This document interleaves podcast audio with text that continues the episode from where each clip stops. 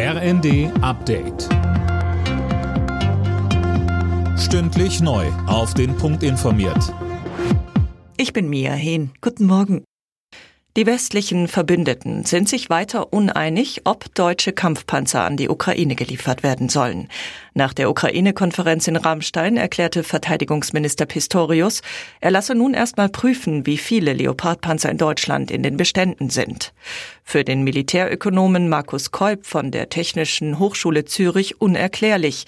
Er sagte im ZDF, Wenn Sie sich als Verteidigungsminister hinstellen und sagen, Sie geben jetzt einen sogenannten Prüfauftrag, äh, um erstmal durchzuzählen, wie viele Waffensysteme haben Sie überhaupt und in welchem einsatzfähigen Zustand sind die, das ist ja eine völlige Bankrotterklärung. Sowas müssten Sie per sofort wissen. Das ist militärisches Grundhandwerk.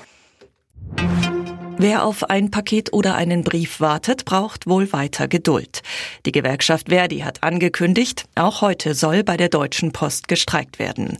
In den letzten beiden Tagen hätten bereits gut 16.700 Beschäftigte die Arbeit niedergelegt, so die Post.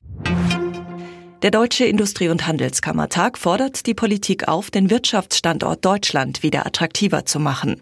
In den vergangenen Jahren habe sich gezeigt, dass der Staat nicht hinreichend handlungsfähig ist. Sönke Röhling, wie soll denn die Lösung aussehen? Also ein großes Problem ist laut DIHK, dass der Staat zu langsam ist. Deshalb so die Forderung, muss es unter anderem weniger Bürokratie geben, schnellere Genehmigung und Erleichterung bei der Einwanderung. Und da braucht es Mut, viele gut gemeinte Vorschriften und Auflagen auch mal zu streichen.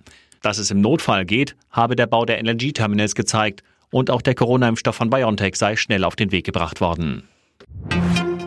In der Fußball-Bundesliga ist die Winterpause vorbei. Am 16. Spieltag war Tabellenführer Bayern München zu Gast bei RB Leipzig.